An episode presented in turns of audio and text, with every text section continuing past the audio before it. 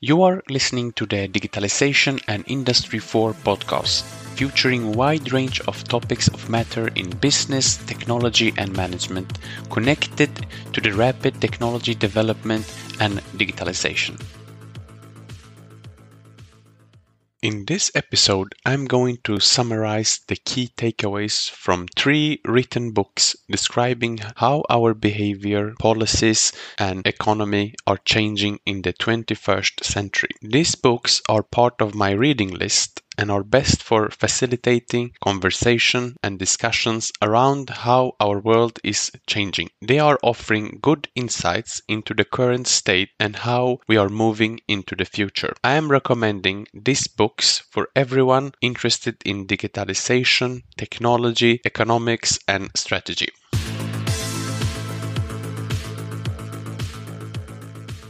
The first book we are going to look at is The Fourth Industrial Revolution by Klaus Schwab. This book offers us a view on how our world is changing. Mr. Schwab, the founder and executive chairman of the World Economic Forum, have written this book. He is arguing that the speed of the changes in this industrial revolution is happening at an exponential pace rather than linear. As technologies are developing at this rapid speed, it is changing not only our economy, but also business, society, and who we are as individuals. The three previously revolutions have meant radical changes, including three big transitions. The first one was from muscle power to mechanical power. The second was the use of electricity. And the third one is the era of the personal computer and the internet. In the fourth industrial revolution, multiple technologies are connected, ranging from nanotechnology to smart and connected machines and systems. We are creating new interaction across the physical, digital, and biological domains. The author is explaining the drivers and impacts of this transition. He mentions several technology megatrends such as autonomous vehicle, 3D printing, advanced robotics, and new materials. As one example, he mentions the project Human Genome Project that identified and mapped all of the genes of the human genome from both a physical and a functional standpoint. This project took 10 years and $2.7 billion to complete. Today, genome eh, sequencing can be ordered in a few hours and for less than $1,000. With these rapid changes, there are several opportunities in this so-called fourth industrial revolution. For example, the possibilities of billions of people connected by mobile devices with unprecedented processing power, storage capacity, and access to knowledge will be unlimited. And these possibilities will be multiplied by emerging technology breakthroughs in fields such as artificial intelligence, robotics, the Internet of Things, autonomous vehicles, 3D printing, nanotechnology, biotechnology, material science, energy storage, and quantum computing. What kind of influence is the author predicting? Well, firstly, robots will be used on a much large scale and probably will substitute capital for labor.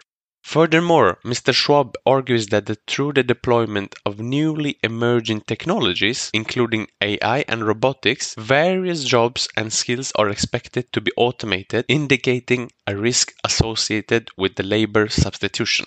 Second, few global digital platforms and marketplaces will in the end emerge as so-called stars. Thirdly, a business will need to become innovation-driven ecosystem with business models, products, and services. And fourthly, the, with the rise of digitization, our society will become so-called me-centered and will be defined with personalization. And lastly, the challenges we need to discuss is regarding privacy and regulation. We need to have the human touch in a world of robots and artificial intelligence application. And also we need to understand and analyze new technologies before deploying it. Another key impact of the risk transition will be on the economy and also the potential weakening of income differences across the world. This is a great book to understand the term fourth industrial revolution on a high level view and the key drivers and impacts for society, businesses, and individuals.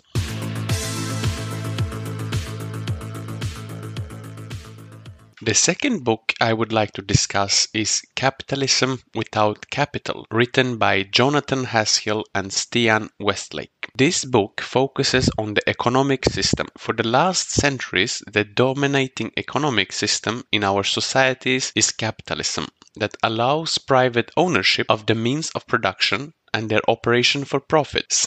Some futures include private property, wage labor, a price system, and competition in a free market. However, capitalism in the 21st century is reshaping itself and the economy.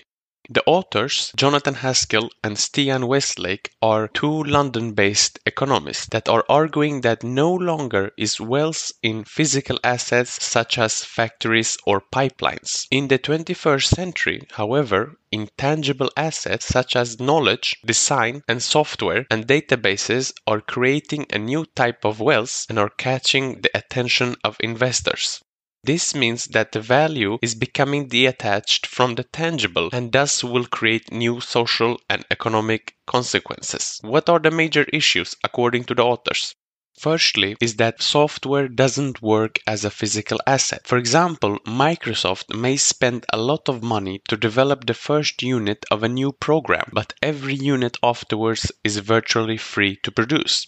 Secondly, if the investment into these new programs don't work out, you don't need to have physical assets to sell off. This is often referred as sunk costs. Thirdly, it creates new opportunities for scalability compared to physical assets as products can be replicated at very low costs. The winners are partly those big companies that control the platform where content is shared rather producers of that content. With the change of focus from physical assets to intangible assets, there are some implications for policymakers that include taxation and regulation of those in power of these intangible assets. Today, digital empires have moved towards monopolization and much of their assets are information and communication. There are several questions that need to be addressed by policymakers. For example, are trademark and patent laws too strict or too generous? Secondly, does competition policy need to be updated? Thirdly, what is the best way to stimulate an economy in a world where capitalism happens without capital gains? I think this book makes a great overview of the extent of capitalism in recent times, and reading the book will give a deeper analysis of the impact of intangible assets on capitalism.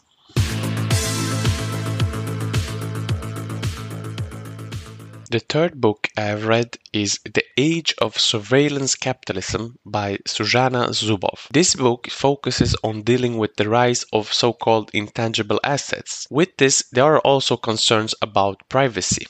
Surveillance capitalism is a term coined in 2014 by the Harvard Business School professor Shoshana Zuboff that has written this book. She is arguing that the digital revolution has led to that corporations are mining users' information to predict and shape our behavior. Our consumption behavior is changing from a mass consumption to an individual oriented structure. The raw material that is analyzed by the tech giants is often free and is derived from human experience and then translated into behavioral data. As one example, Google is seen as one of the first corporations that learned how to collect and use this data to predict products and services to sell to their advertisers. Furthermore, the author is arguing that the technologies for behavioral prediction is improving and is impacting our moral judgment and critical thinking.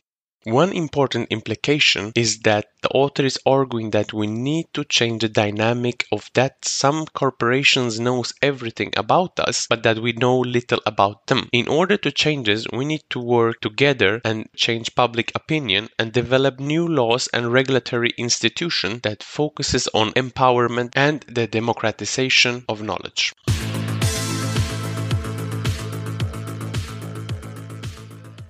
In the episode webpage, I will link to the book titles mentioned here. Stay tuned and subscribe to the podcast channel on soundcloud.com and get the latest insights on digitalstrategy-ai.com.